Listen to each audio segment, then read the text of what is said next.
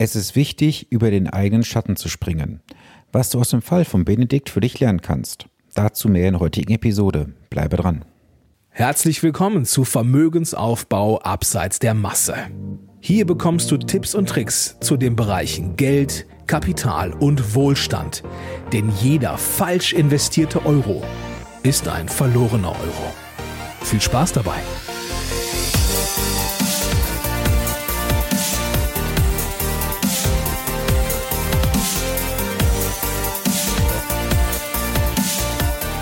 Es ist Montag und Zeit für eine neue Podcast-Episode.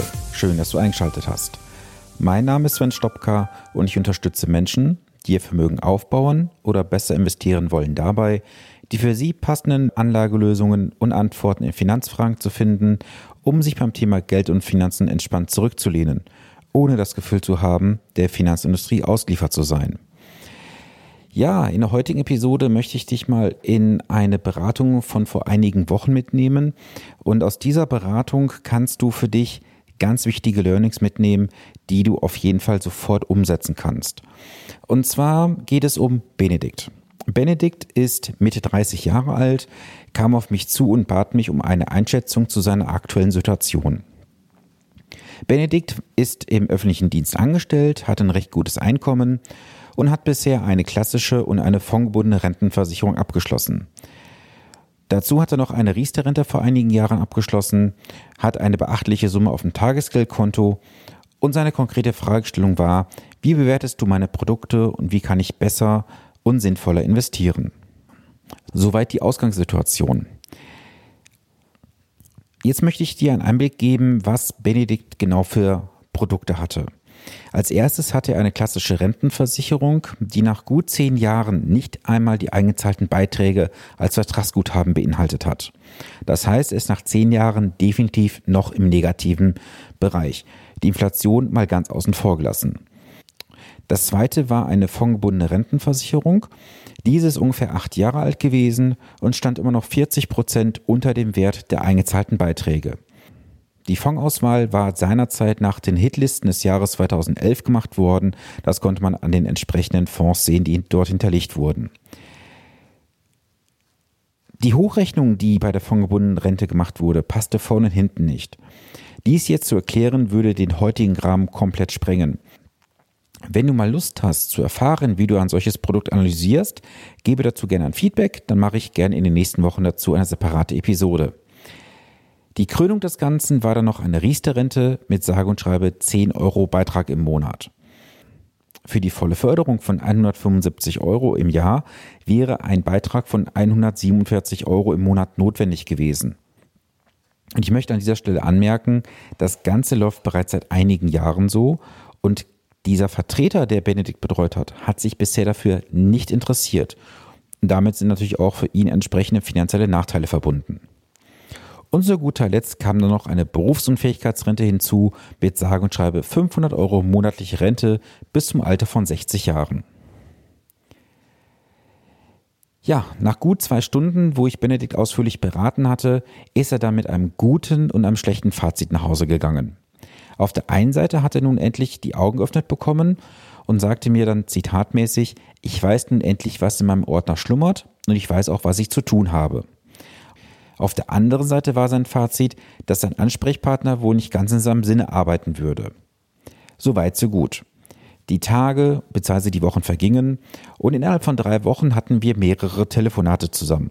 Da gab es ein paar Rückfragen von Benedikt, die ich ihm dann auch beantwortet habe. Und im letzten Telefonat nach knapp drei Wochen hat mir die eine oder andere Aussage dann doch die Schuhe ausgezogen. Ich möchte dich jetzt an dieser Stelle mal einfach an den Aussagen teilhaben lassen und aus diesen Aussagen kannst du für dich auch sehr, sehr viel mitnehmen.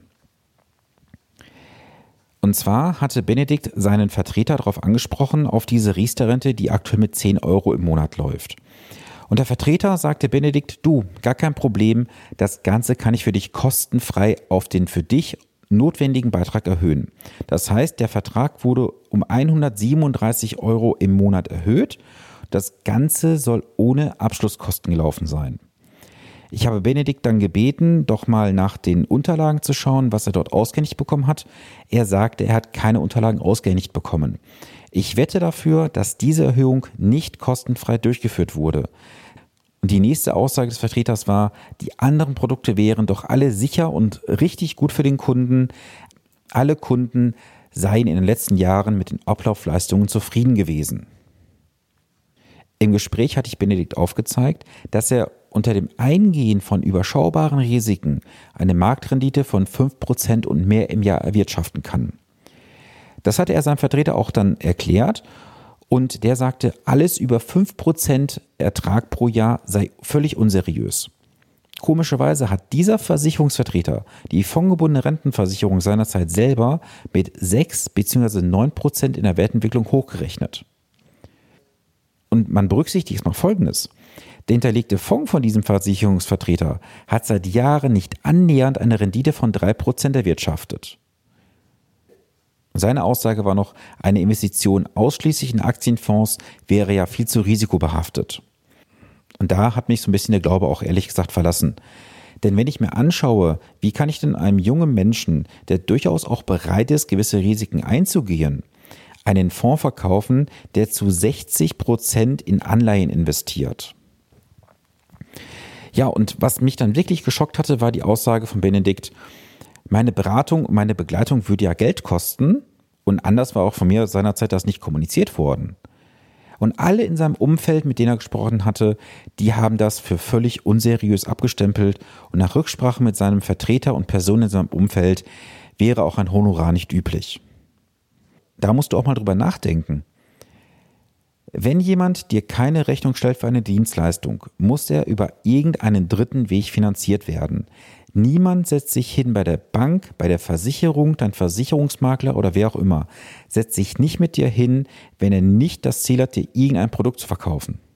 Nur durch den Produktverkauf entstehen Provisionen, so entsteht ein Verdienst. Und was du generell auseinanderhalten solltest, das Bessere ist der Feind des Guten, oder? Hier treffen zwei komplett unterschiedliche Systeme aufeinander. Auf der einen Seite hast du den Vertreter, der wird bezahlt für den Verkauf von Produkten und das völlig intransparent und nicht nachvollziehbar für den Verbraucher, sprich für dich. Auf der anderen Seite stehe ich als Honorarberater, ich werde für meine Zeit bezahlt und für meine Dienstleistung. Das Honorar wird immer zu Beginn offen kommuniziert und ist die beste Lösung für den Verbraucher nach meinem Dafürhalten. Warum ist ein Honorar die bessere Lösung? Weil einfach du als Verbraucher weißt, was kostet mich die Dienstleistung auf Euro und Cent genau. Es gibt im Hintergrund keine Provisionen, die ich vereinnahmen kann. Es gibt keine Wege, über die ich mich finanziere. Das wird alles am Jahresende geprüft und testiert. Das heißt, ich kann mich nur über mein Honorar, was in Rechnung gestellt wird, finanzieren und über nichts anderes. Und das ist nach meinem Dafürhalten eine faire Ebene, auf der man mit einem Mandanten zusammenarbeiten kann. Was kannst du jetzt aus dieser Episode lernen? Du musst einfach mal bereit sein, über deinen eigenen Schatten zu springen und dir eine eigene Meinung anzueignen. Wenn du auf Menschen hörst, die es bisher so gemacht haben wie du, welche andere Antwort möchtest du denn erwarten? Über eins musst du dir auch im Klaren sein. Für Vertrauen zu einem Berater kannst du dir am Ende nichts kaufen. Und warum du die Meinung von anderen nicht zu der Meinung von dir machen solltest, dazu höre gerne mal in die Episode 27 rein, da bin ich ausführlicher drauf eingegangen. Das nächste Learning ist, Gebe die Verantwortung nicht aus der Hand. Du musst selbst beim Thema Geldanlage tätig werden. Es bringt dir nichts, wenn du weiterhin einfach in Produkte investierst, in dem Glauben, das wird schon irgendwie gut gehen. Du brauchst einfach einen Coach an der Seite, als am besten einen Honorarberater. Du brauchst einfach jemanden an der Seite, der dich völlig wertneutral beraten kann. Sieh doch einen Honorarberater als Kompass zu deinem Ziel. Du hast doch bestimmt ein persönliches Ziel, oder? Ich persönlich sehe mich als Kompass an deiner Seite. Denn ich kann dir aufzeigen, ob du auf dem richtigen Weg bist und kann dich auch davon abhalten, wenn du mal den Kurs verlassen solltest. Sei es durch Marktereignisse, sei es durch Produkte, die dir verkauft werden sollen von anderen und, und, und. Ich bin einfach für dich eine neutrale Anlaufstelle, um dich zu deinem Ziel zu begleiten. Das kann man so zusammenfassend mal einfach festhalten. Wichtig noch, hinterfrage alles kritisch und lass es dir belegen. Hinterfrage bitte immer zwei Sachen. Hinterfrage immer, wie ist dein Berater incentiviert? Was meine ich damit? Du solltest bitte immer fragen, wie wird dein Gegenüber finanziert und in welcher Höhe. Und lass dir das bitte nicht mit irgendwelchen pauschalen Produktinformationsblättern aufzeigen, sondern verlange doch einfach mal einen Auszug von der späteren Provisionsabrechnung, wenn dein Berater auf Provision arbeitet. Denn was ist daran verwerflich, wenn du sagst, ich mache einen Vertrag beim Provisionsberater und er dir später mal einfach offenlegt, was er an dir in Euro und Cent genau verdient? Ich persönlich finde da nichts Schlimmes dran. Das nächste, sei einfach realistisch. Klassische Produkte, wie jetzt im Fall von Benedikt, bringen einfach nichts. Ob jetzt mit oder ohne Garantiezins, ist völlig egal. Jegliche Förderung, die kommt von staatlicher Seite, werden dir nicht dabei helfen, ausreichend Vermögen aufzubauen, damit du im Lebensalter vernünftig leben kannst. Denn überleg doch mal einfach, mit jeglichen staatlichen Förderungen, ob das jetzt in der Riester-Rente ist, in der Basisrente oder auch in der betrieblichen Altersvorsorge, du pumpst mit allen Produkten deine Bruttorente künstlich nach oben. Und diese Bruttorente musst du später voll versteuern. Und tendenziell werden auch die Steuern in der Zukunft steigen, oder? Ich möchte auch nochmal an dieser Stelle zwei Zahlen einwerfen. Du musst heute das ungefähr 1,4-fache im Jahresdurchschnittseinkommen verdienen, um einen Spitzensteuersatz zu bezahlen von 42 Prozent.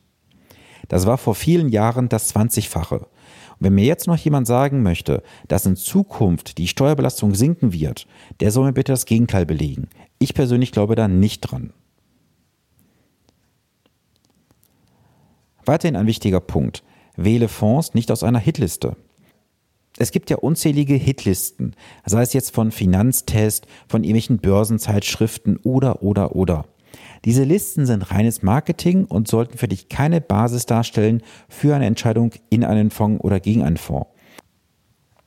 Und häufig kommt ja auch so diese Frage auf in der Beratung, jetzt nicht im Fall von Benedikt, du, jetzt habe ich ja hier ein Produkt, da habe ich, ich sag mal, 20.000 Euro eingezahlt, ich habe aber nur 16.000 Euro aktuelles Vertragsguthaben drin. Es macht doch gar keinen Sinn, diesen Vertrag jetzt aufzulösen, oder? Wenn du merkst, dass sich ein Produkt für dich nicht lohnt, musst du auch bereit sein, mal einen Verlust zu realisieren, anstatt zu hoffen, dass es sich bessert. Denn überleg doch mal, nehmen wir mal diese Zahl von gerade. Du hast 20.000 Euro in ein Produkt investiert und hast jetzt 16.000 Euro Guthaben. Diese 4000 Euro musst du jetzt als Verlust reell abschreiben. Vollkommen richtig. Wie lange würdest du jetzt das Geld noch in deinem Produkt liegen lassen, um auf die 20.000 Euro zurückzukommen? Und mal die Gegenfrage gestellt, was hast du in der Zeit vielleicht an Renditen nicht vereinnahmt, wenn du alternativ investiert hättest? Frage doch lieber, was es dich effektiv kostet, wenn du so weitermachst wie bisher. Und was bringt es dir unterm Strich an alten Sachen festzuhalten, wenn du jetzt schon siehst, dass dieses Produkt völlig ineffizient ist? Ich hoffe, du konntest aus der heutigen Episode so einiges mitnehmen. Es ist mir immer wieder wichtig, dass ich dir einfach reelle Fälle mit auf den Weg gebe, dich einfach an meinem Beratungsalltag teilhaben lasse, damit du aus diesen Beratungen, die ich hier absolviere, auch was für dich mitnehmen kannst. Du fragst dich jetzt sicherlich, was ist aus Benedikt geworden? Benedikt ist heute kein Mandant bei mir. Benedikt hat sich dazu entschlossen, sich weiterhin von seinem Vertreter beraten zu lassen, was ja auch sein gutes Recht ist. Ich hätte Benedikt als Mandant auch nicht angenommen. Aus einem ganz wichtigen Grund, und zwar, Benedikt war nicht in der Lage, sich eine eigene Meinung zu bilden. Er hat einfach die Meinung übernommen, die ihm sein Gegenüber ihm gesagt hatte und das passt nicht mit meinen Werten überein. Denn ich möchte Mandanten haben, die eine feste Meinung haben, die sich eine eigene Meinung bilden können und nicht die Meinung eines anderen einfach für sich übernehmen. Und das war für mich der ausschlaggebende Grund, am Ende des Tages auch zu sagen, nein, Benedikt wird kein Mandant bei mir im Hause. Danke für deine Zeit, die du dir heute genommen hast, um diese Episode zu hören. Wenn dir gefällt, was du gehört hast, dann teile gerne dies mit Menschen in deinem Umfeld und auch gerne im Social Media Bereich. Lasse gerne auch eine Bewertung da. Schreibe mir gerne, was hast du bisher für Erfahrungen gemacht? Wie bist du mit deinen Produkten zufrieden? Wenn du Fragen hast oder dir eine Folge zu einem bestimmten Thema wünscht, schreibe mir gerne auf Instagram oder Facebook. Die Links zu meinen Profilen findest du in den Show Notes. Und jetzt wünsche ich dir eine gesunde und erfolgreiche Woche. Bis zum nächsten Montag, dein Sven Stopka.